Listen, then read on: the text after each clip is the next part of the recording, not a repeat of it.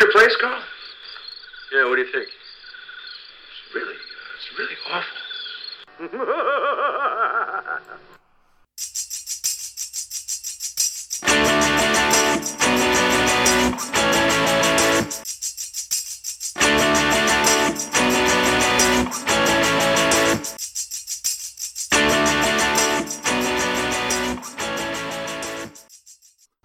Hi, and welcome to the Lutheran Stuff No Drama, No Drama podcast. This is Pastor Hoffman, and with me is Zach Lesher. Say hello, Zach.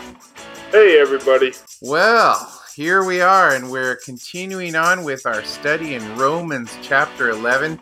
Today, we're going to be going through uh, verse 25 to 39 or 36, and we have some great stuff with the text as long as well as a Facebook uh, post that we wanted to add in here because we like to do a little Bible study and a little uh, Lutheran stuff, no drama Facebook group stuff, stuff that when it's just so good, we want to share it with the whole uh, podcasting kind of community. So what we'll do is we'll jump right in here and I'll start by reading, starting in verse 25. St. Paul writes, Oh, by the way, if you're reading from the um, LSB.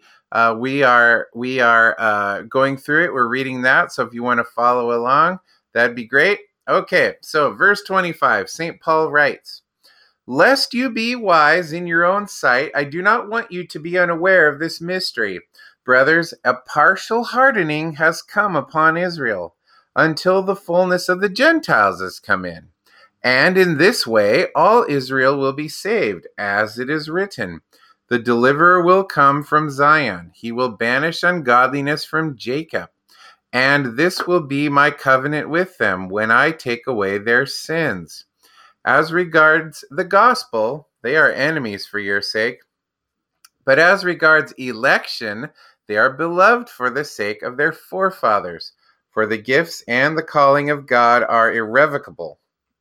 For just as you were at one time disobedient to God, but now have received mercy because of their disobedience, so they too have now been disobedient in order that by the mercy shown to you, they also may now receive mercy. For God has consigned all to disobedience, that he may have mercy on all. Oh, the depth of the riches and wisdom and knowledge of God! How unsearchable are his judgments and how inscrutable his ways! For who has known the mind of the Lord? Or who has been his counselor? Or who has given a gift to him that he might be repaid? For from him and through him and to him are all things. To him be glory forever. Amen. Amen. No kidding, man. I'll tell you what. This is a this is a this is a trigger verse for some people, and for other people, it's a it's a it's a comfort verse, and for well, for many of us, it's probably a a trigger comfort. It's got enough in there just to get us going. uh, when we look here, um, the first thing we want to note is St. Paul says, Lest you be wise in your own sight. Now, this here, that's an interesting phrase because eh, being wise in your own sight carries with it uh, a, a sense of self importance or arrogance. Literally, the Greek wise into or in yourself and so uh, your wisdom is coming is is is from you. And um, so the idea that unless you're arrogant you're gonna you're gonna have a bad day. That that's right. And what and uh, what does the proverbs teach us? Answer a a fool according to his folly lest to be wise in his own eyes right? Or right. or paul says to the corinthians uh, god chose what is foolish to shame the wise um, or they they thought they were wise and they should become fools for Christ's sake, right? Oh, absolutely. And uh, the wisdom of God, or the folly of God, is wiser than the wisest man. And um, you see here that, um, uh, and this is the trigger part. He says, I don't want you to be unaware of this mystery, brothers. A partial hardening has come upon Israel until the fullness of the Gentiles has come in. And in this way, all Israel will be saved, as it is written, The deliverer will come from Zion. He will banish ungodliness from Jacob. And this will be my covenant with them when I take away their sins. So we see here, well, we see how uh, talking about um, Israel is is being kind of slapped around because of the Gentiles and their uh, their unbelief. And when Christ, who did he go to first? He went to his own, and his own did not receive him. That's Yeah. what we hear in the Gospels. So um, he went to them first. He made a promise. He kept his promise.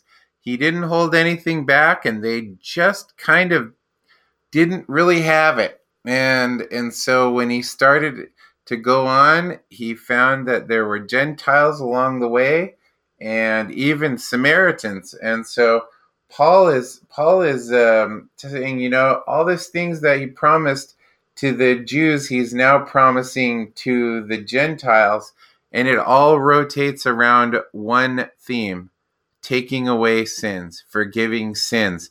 That is the important aspect of how uh, Israel will be saved, Zion will be saved because of faith and the forgiveness of sins, not because they are Israel. Otherwise, they're being saved by their own strength and reason. Well, and I, I think it's important to point out to our listeners too the the reason uh, there was no reason. It's not like Jesus just kind of stumbled upon his own, and they're like, "Well, we don't know who this person is." Um, no, no, no. Jesus had the signs, wonders, miracles. He was fulfilling prophecies. They knew who this guy was, and you know, he- said to him, "You stiff-necked people, you always resist the Holy Spirit as your fathers did in the wilderness." And we also know that that Jesus wept over Jerusalem, right? He he went out from the city and he wept and he says, "Jerusalem, Jerusalem, how I long to gather you like a hen gathers her chicks, but you would not." Yeah. Boy, So yeah, th- this is not a case of mistaken identity here. This is this is flat out rejection of the Christ yeah. that that uh, Jerusalem was doing. and gathering and you know i came here and i would i came to gather you and it's just not what's happening and so uh, the next section here really kind of tells us why um, he says flat out. In verse 28 as regards the gospel they are enemies for your gentiles sake. But as regards to election they are beloved for the sake of their forefathers. For the gifts and the calling of God are irrevocable. For just as you were at one time disobedient to God, but now you have received mercy because of their disobedience, so they too have now been disobedient, in order that by the mercy shown to you, they also may now receive mercy. For God has consigned all to disobedience, that he may have mercy on all. And so you just listen to that and you just say, wow. Because, I mean, really, what is he saying here? He's saying that we have, uh, uh, he, wa- he goes to them and they're stiff necked. And because they're stiff necked, he moved on and went to the Gentiles. And, and so while the Jews are over there being stiff necked, the Gentiles are receiving mercy. And he's saying, you know what? And now because of this, um, they're going to receive mercy now because they're going, "Hey, what's what is going on?" And and he's saying now they're going to receive mercy too. And you, we talked about this a little bit off off air. I remember last time was talking about this um, kind of godly zealous or jealousness, not not the like the creepy jealousy, but having this jealousy for God to say, you know, they have this and I want that as well meaning the mercy of God, and, and that's what he's playing on. Yeah, that's right, and and that's a great point. You know, jealousy is not always bad because uh, God is is a jealous God. That's that's what He says. But but He's jealous for good reason because mm-hmm. He's the only God. You know, so He doesn't Right. want you worshiping idols. He alone is due all glory. So it's like if my kids go next door and they start calling my neighbor dad, you know, I'm going to be a little jealous because I'm the real. I'm like, what are you talking about? I feed you, I clothe you, I, I put a roof over your head. That's how God is to us, and and He'll spur us on uh, to good works and faith and so on through jealousy. And and jealousy can be a good thing if it's a godly jealousy, if it's a yearn for you know good works and deep faith and, and those sorts of things.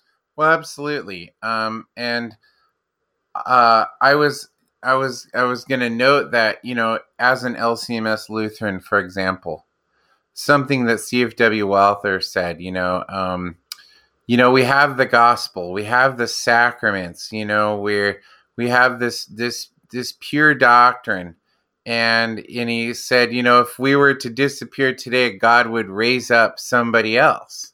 And I'm not saying that the LCMS is the only Christian church. I'm not I'm not even playing that game. But I am saying that when you you look at our stances on faith, we have the pure gospel, we have the sacraments, these are amazing gifts from God, and we we bring them to a fallen and broken world. People people's unbelief has changed to belief. Their lives are changed forever, and you know that's why I'm a Lutheran. I mean, that's really why I'm a Lutheran. There's this freedom in God's word, in His gospel, the distinction of law and gospel. We're not gospeling. You know, there's just something very special about that. Yeah, absolutely. And and uh, while while we were talking off air, um, you know, Jesus said uh, on Palm Sunday, you know, when Jesus was riding in on, on a donkey, and I mean, the whole point of the donkey was humiliation, right? Because he's coming back on a white horse. So yeah, uh, yeah, don't don't let the donkey deceive you, because he's coming back to judge with fire. So he's coming back in glory, but you know, the, the Pharisees, they were saying, Hosanna, Hosanna to the Son of David in the highest. And the Pharisees knew what this was. They were calling him the Christ. Mm-hmm. And they're like, make them stop, make these people shut up. And, and Jesus is like, you know what, bro? I tell you, if these are quiet, the stones will cry out. Oh, boom. So, yeah. That was, yeah, that mean, was the mic God drop. has complete control over his creation. And isn't that amazing? Um, Jesus makes this point that these people who have faith, they have the Holy Spirit, they're crying out in rejoicing in the presence of the Christ. And yet, these are some of those of Israel that are hardened, are looking over there and going, wow, they're, well, first they're like, they're going after a man. And there's telling him, tell your people to be quiet. And he says, if, if I were to quiet them, the very stones would cry out. It's to say that, you know, uh, even the whole creation bears witness to him and you in the quieting of this voice it's just not going to happen bro. No and, and it's all it's all for you. It's all for me. It's for our good. It's for the forgiveness of sins like you were saying earlier that's what this all comes full circle back to. The the foolishness of God we never defined in the beginning when we were talking about foolishness. The foolishness of God is Christ crucified. Yeah. That's what's so dumb to the world. Yeah, absolutely. And I mean, because how does the math work out on that? So, wait a minute. God comes as a humble, as he comes in the flesh, as a humble and not to be served, but to serve and not only to serve, but to die and rise again. That is the dramatic act of God, rather than like Zeus coming in on a cloud with lightning or something like that. He comes in and chooses what the world finds foolish and he changes lives because of it. Incredible. Incredible. Well, and you could see the pagans laughing because they're like, who is this God you serve? He was nailed to a tree, right? Uh-huh. Uh, so your God comes down and he dies. You know, so they they're not seeing the whole point that that God has become man and man has become God here. You know, the the two natures of Christ, um, not 50-50. This is one hundred percent of each. Yep. And um, he dies for our sins, and all the pagan gods are these powerful gods, you know, uh, anything that the old Adam could dream up, right? So yeah. super cool, you know, like you were saying, uh, Odin and Zeus and all of these. But um, I mean, they even had their sex goddesses, right? Like, Oh, yeah. uh, what what was the one at Ephesus there? Uh, I'll think of it. Um, I mean, there is the Asherah temple was where you would go and have sex with a temple prostitute, and that would enrage and jealous, make Asherah jealous, and so, or something, and it would give you better. I mean, only a, only man is inventing this religion. Going right. So they, these are all Adam's ideas, as you can tell. Uh, uh, I mean. Yeah, I gotta go have sex with a prostitute. I mean, uh, how Adam is that, right? Yeah. I mean, that is not not the things of the true God, Father, Son, and Holy Spirit. These are Adam's inventions. I'm just trying to be Oh. a very pious Asherah worshiper. yes. Um, All right, baby, off to church. I never miss church. yeah. Sure. Sure, Adam. Yeah, I know. Oh But, uh, yeah, and, and here you have Christ, like we were just talking about. He came in full humility, full a donkey. Yeah. You know, he's not he's not wearing his bling and all this, right? No. He's wearing the lowliest of low. He's eating with sinners and tax collectors, and you know he's he's talking to Samaritan, Samaritans and Gentiles. That's a big deal because Samaria, you know, fell off into idol worship a long time ago. You, Yahweh was just one of several gods for them. So sure. Um, this is a big deal in Christ's humility and what He's done for us for for our justification here by dying um, the debt that we deserve. Well, and you notice how everything we've talked about just doesn't care who you are. I mean, do you notice we're talking about Jews and Gentiles here? And it's the same message that makes each of them jealous and benefit from the works of Christ. So it isn't a, it isn't a tribal uh, uh, sectarian religion. For God so loved the world, he sent his son, you know, and you'll notice this same message that the Jews at first were angry about and later became jealous for, and the the Gentiles who were skeptical because they didn't grow up with it become recipients of mercy, and it's all the exact same message. Yeah, that's what's so great about it. I mean, and you know, as as we were talking, as we're going through verse twenty nine through thirty two here, if you're a Pharisee and reading this, you know, you're going to be triggered because you're like, what? You know, these are my promises. What do you mean take them to those filthy Gentiles, those those pig eating Gentiles who wear whatever they want? the piggers. those guys. So yeah, they're going to be triggered and, and spurred into a godly jealousy. We actually see some of this conviction a little bit different than than what's going on here with with Peter, right at the day of Pentecost when he says this this Jesus whom you crucified, right to the religious leaders and the Pharisees. And it says they were cut to the heart. Some of them were cut to the heart. They repented. We're going to see them in heaven. Yeah. Well, So I mean, that's that's how merciful God is. You know, you think, well, my, God won't forgive my sins. Did you crucify him? You know, no sin is above the the forgiveness of Christ. You know, Well, there's something here in the formula of Concord, even that I. This is kind of what I was alluding to. Uh, the formula of Concord says we should not reach conclusions about our election to eternal life based on reason or God's law. The true judgment about predestination must be learned alone from the Holy Gospel about Christ, and that's from the formula of Concord 11. And so, always you only find good news in the gospel. Don't look to your old Adam God, because the old Adam God always uses the law. Because you say, "How can we make uh, Asherah smile today? How can we make Asherah or whoever happy today?" And so it's always a religion of law. And as the formula points out, the formula of Concord points out, this is an aspect of gospel and it is this good news what is what is uh, the israel and gentiles are benefiting from well, you just rolled into verse thirty-five with that. With or who has given him a gift that he might be repaid. Oh, okay. Well, then let's catch up to that. Um, I did a little bit of an Evel Knievel, and I'm sorry about that, but um, I jumped over a couple verses. no, it's great. We're flowing. So I mean, it's it's all lining up. So as verse 32 is really the trigger for the rest of it, for God has consigned all to disobedience, that he may have mercy on all. Okay, so God's, you know, everybody's going to be disobedient so that he may have mercy on all. Well, we need that trigger meme right here because um, St. Paul just says in verse 33 to 36, Oh, the depths of the riches and wisdom and knowledge of God! How unsearchable are his judgments and how inscrutable his ways!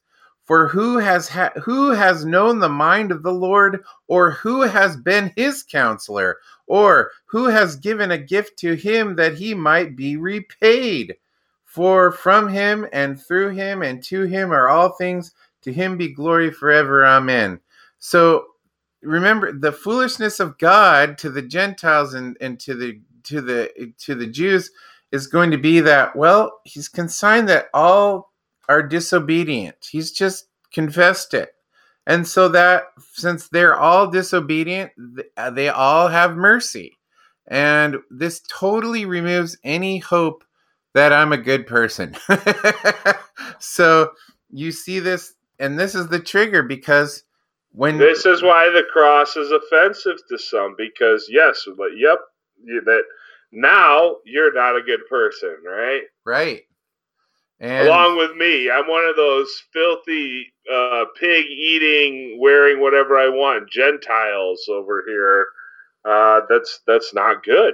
No, and so Paul, his exclamation from the depths of faith is to say, "Oh, the depths of the riches and wisdom and knowledge of God! How unsearchable are His judgments, and how inscrutable His ways." He's just come out and said that all are disobedient and he will have mercy on all of them. That's how just, many? How many? Some? All. All. So, so for the Calvinists out there that would say Jesus died for some, no. No. No. This is all. Well, that I thought you were just, you know, quoting out of my chapel because every every every Thursday during the summer, Wednesday during the school year, but we have chapel and I will ask the kids, "Hey, who did Jesus, you know, when I preach my sermon and I preach the gospel and I say, well, who did Jesus do this for? And they will say, all of us. And I said, not just some of you. They're like, no, all of us. And so from preschool through seventh grade, they are saying, this is for us. And so, and you know, you have, you've actually got a pretty wide variety of people here. So that is that is the scandal of Christianity in a nutshell. Well, and to be honest with you, I would have a hard time with a God that just died for some. Yeah. You know, if I was just like born and I'm going to hell, like I mean that's how I'm born, right? We're all born that way. I'm born and I'm going to hell. Yeah. But I mean there is no chance of redemption in there. Like like I wasn't ever going to get the gospel or anything. Oh. You know, I would have a hard time with that, God. And then, I mean, think about this. Let's just think about this rationally for a minute. Um, at, at, the end of Judgment Day, Paul says, like, right, you're you're without excuse, right? Yeah. Because you, in Romans one, we went over this. You're without excuse because of of creation. You know, there's a God, right? Uh-huh. And you know that that everybody knows that this God, the true God, is is Father, Son, and Holy Spirit. They they may not know the depths of it because they never you know, they resist the spirit like we were just talking about. But I mean, wouldn't I have an argument before God on the last day if I was just damned to hell? Yeah, that's you know. Wouldn't I wouldn't I be able to like make an appeal case at that point and be like, well, wait a minute, you know, how, how can you be just if I was born and just like straight up condemned without without Jesus dying for me also? Right. Well, that's the God that um he actually owes you. Um, he's the one you stand in front of going, fine, if you didn't die for me, at least let me show you my works.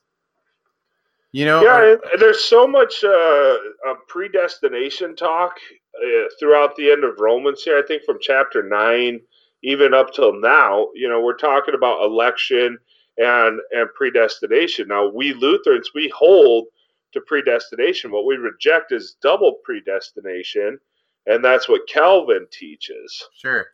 And you have to you well, if he's going to say he's going to have mercy on all, then you have to hold to predestination.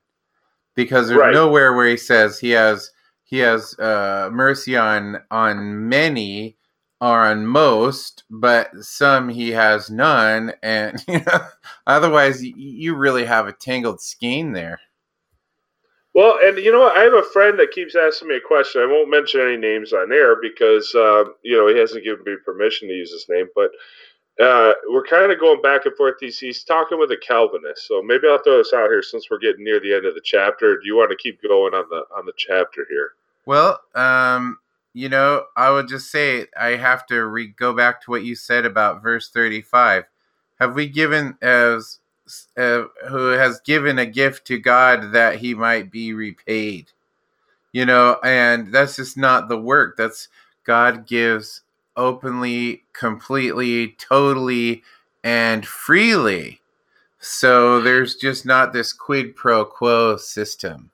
Yeah, and, and the sidetrack. Let me piggyback that for a second. If you're doing some, if you guys are doing good works to uh, please God, uh, that's kind of saying it wrong. Because I mean, we want to be pleasing to God in our works because we do them from faith. But I mean, if you're just trying to be like, "Hey, God, look at me," you know, like like the selfish kid, you're doing it wrong. You're supposed to be serving your neighbor. That's what pleases God because he does not need anything from you. He's the creator of all things. He, he, he made you to go do what he commanded you to do originally. Mm-hmm. So from faith, and then that's pleasing to God. So just to piggyback on that verse, Yeah. Uh, because you, you get the, the a lot of the evangelical world looking for like the super ultimate ultimate ultimate righteous work, right, man? you know what I mean? It, like like which one is going to be the most godly godly work? It's probably changing a diaper. You know, that's not what they want to hear, but that's what needs to be done right now. You know, or or whatever is in front of you that needs to be done. I, I So- agree. And be, because he says, and this really has to get us away from works righteousness, is verse 36 For from him and through him and to him are all things. To him be glory forever. Amen. So we're not sitting here going, well, is this like I'm like 1% and he's like 99? And we're like, no, no. Yeah, yeah, that's a great. po- That's the whole reason for the Reformation because Luther's like, well, even if I have like, if God does ninety nine point nine nine percent, how do I know I did 0.01 percent when I died? That's that's hmm. totally contrary to what the gospel teaches and and, and what you just read. You, you you you can't do anything. Jesus did it. Yep. And I mean, that should be good news to everybody, you know, but that's a, a huge stumbling block, like Paul's talking about to the Jews here who have, have been hardened. Yeah. They don't like that. The life we live doesn't energize our salvation. The life we live is a joyful um, is a joyful response to what we've been given. In other words, it's it's normal to rejoice when somebody gives you something good. It's normal to hear your father and trust him. And this is the new man, by the way, I'm speaking to. The old Adam can just shut up for a minute. But um, the you know this kind of stuff. And when people get all worried about this, you know, well, no, no, loving your neighbor because he needs it, you know, this kind of stuff. It's just part of the Christian life. Leave the justifying and sanctifying to Jesus. You know, I, you ever have anybody be like, hey, man, you're acting like a jerk right now? And you're like, yeah, I know, but I'm in a bad mood. yeah. Because you, you know it's the old Adam. I, if from now on, when somebody's like, hey, you know, you're acting like a jerk, I think I'm just going to be like, yeah, it's Adam. Yeah. You know, he's poking through right now. I mean, I think of those Freddy Krueger movies where his face, it looks like the wall turns into rubber and his face is poking in there. Have you ever seen those movies?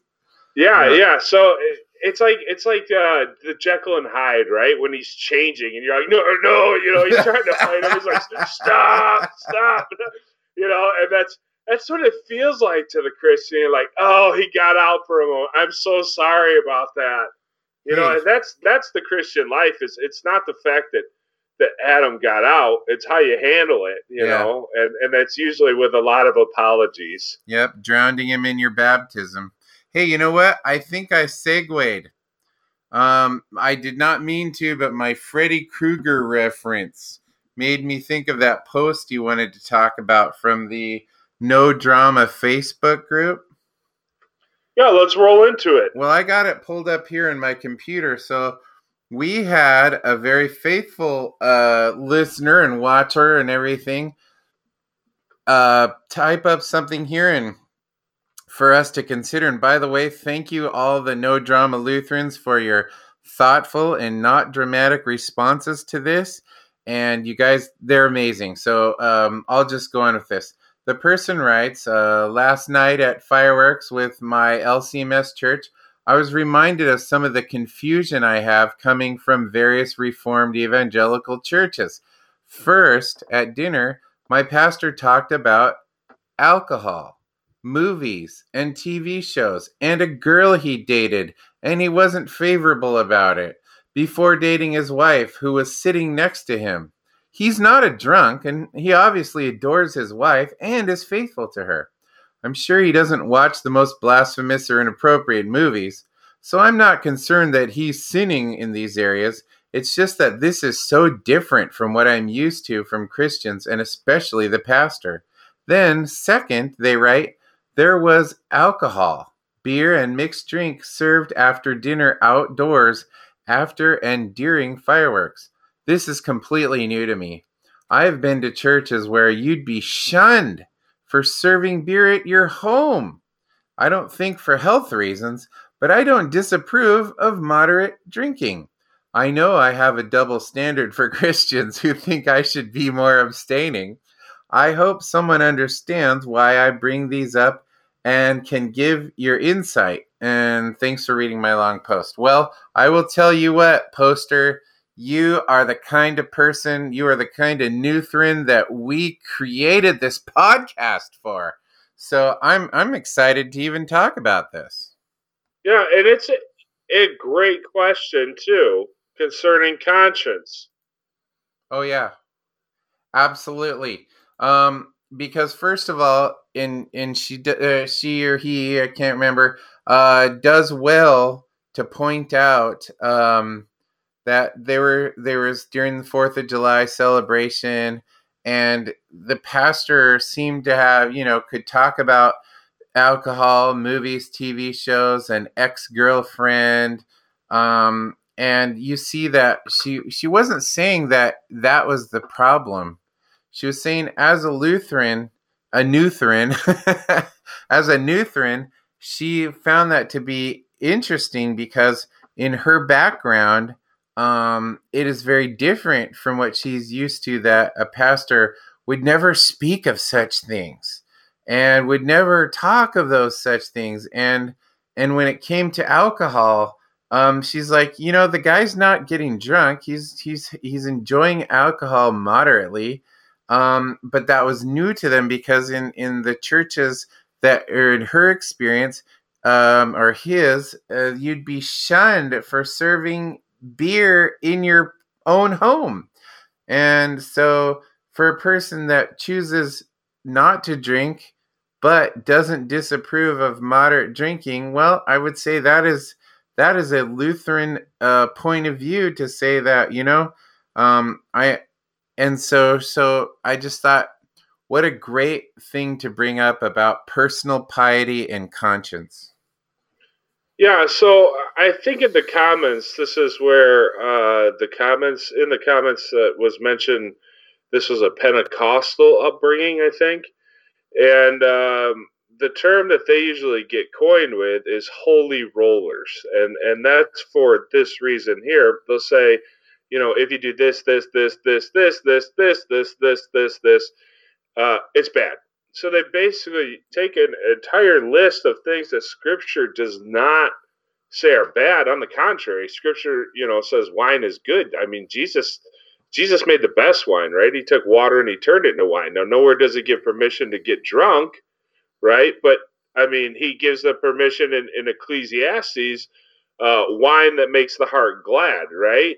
Um, and I mean, let's let's just think of the, the the Lord's Supper too. I mean, he instituted it uh, as a sacrament. He used wine mm-hmm. uh, to receive as his very true blood. So, um, when we're talking about these things, basically it boils down to uh, some of the upbringing is bad because they've what what's happened is is people with good intentions, you know, have made a list of laws that you need to to follow that that aren't really biblical that the that the Bible doesn't make.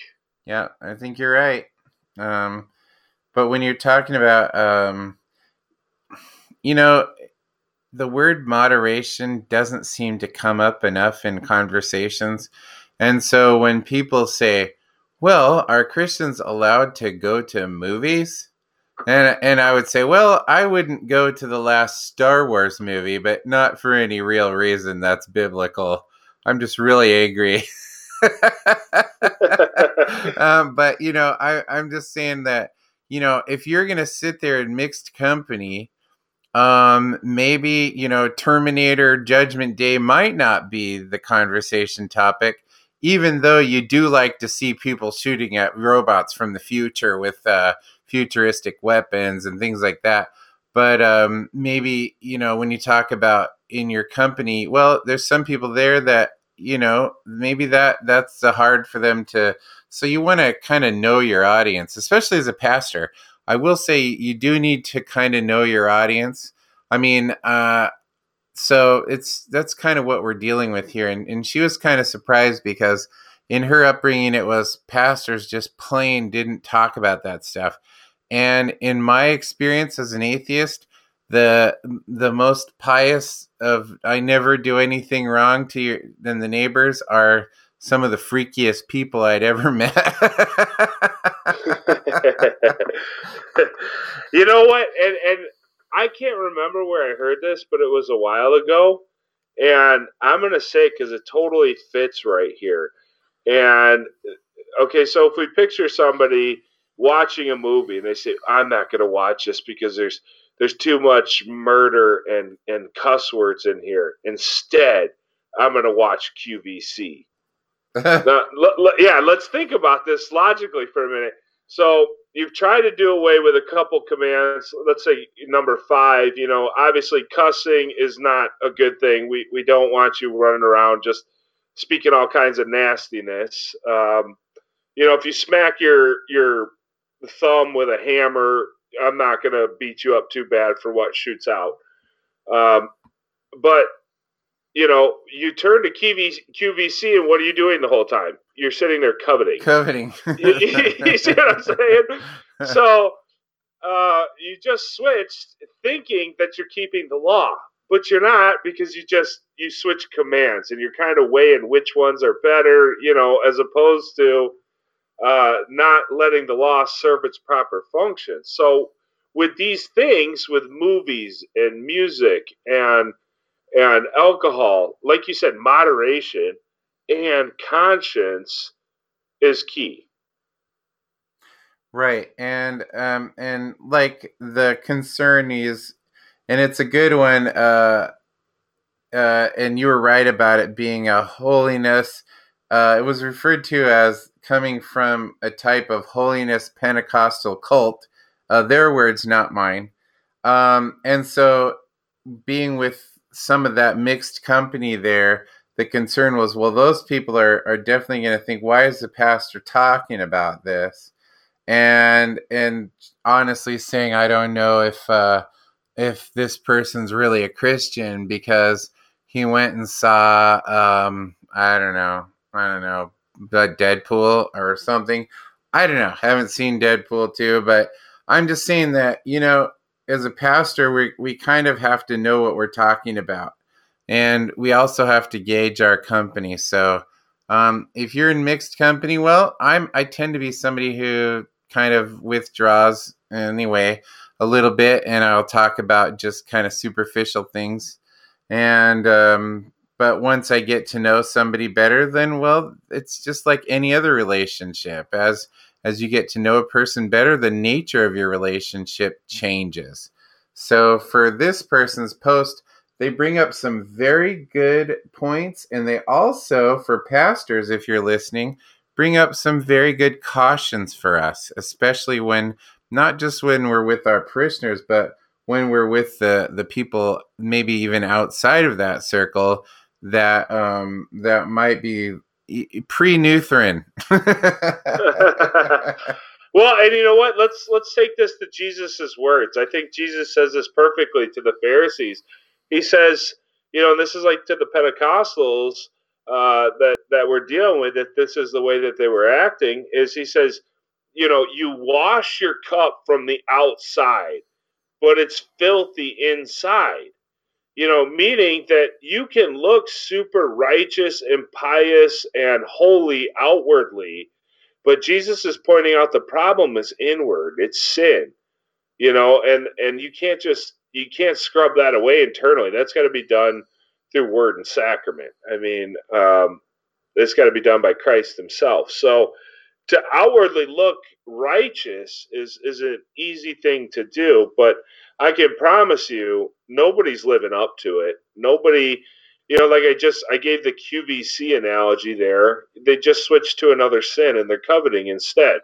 Sure. So yeah, like you were saying, and and this is what's great with me is I have a great relationship with my pastor, so we can talk about certain movies and stuff like that. You know, both pastors. And uh, some of them will be like, "Really, you watch that? That that bothered my conscience." And then vice versa, be like, "Really, you watch that? That bothers my conscience." So, you know, it's it's you, you have it flipped uh, back and forth, but you you know you definitely want to go with conscience, and if it does bother you or if it is causing you to stumble, then get rid of it. If it's not, you know, in moderation, everything can be okay. I mean, right. that's obviously not going against the Ten Commandments. Sure. You're not going to escape worldly things here in the world. Paul makes that clear. What in First Corinthians five, you know, when he when he talks about the world, for then you'd have to go out of the world, which I guess the Amish took that literally and they, they, they left. Uh, that's where they get their theology. Yeah. But you're not, yeah, you're not going to escape the things of the world while you're in the world. And, you know, we're, we're not going to go ahead and indulge in them, but you're, you're going to run into them every day. And it's just something that we have to deal with. It's part of bearing our cross. And, you know, so, I mean, you know the movies you're going to watch you might have uh, a two hour movie that's a really good movie and 10 minutes in there you know there's there's a good chunk of adultery and some murder you know yeah. um, i wouldn't say throw out the two hour movie for the 10 minutes try and ignore the 10 minutes i i fast forward if i can if it's on tv i might flip the channel but i enjoy the movie you know sure. so if it's going to cause you to stumble you know, fast forward, turn the channel, walk out of the theater, go get another uh, pop or whatever, and, and just come back when that scene's over. But you're not going to escape, you know, the worldly things while you're in the world. No, I think you're right. You know, and uh, on that note, I think that's uh, that's all we got time for for today. Um, you know what? This is really good. I'm one. I'm glad that we were able to treat the rest of Romans 11 and two, I'm really glad that we got to uh, to address that issue. Oh, by the way, our bumper stickers came in. Nice. So uh, they're awesome, and I'm trying to figure out what to do with them. So, all of our podcast listeners, uh, if you if you are uh, yeah, subscribe up, get people to subscribe, but um, let us know what we should do with them. Post it in our group. And uh, so, yeah, that's all we have time for tonight. So, this is uh, Pastor Hoffman for Zach Lesher saying thank you very much and God bless your week.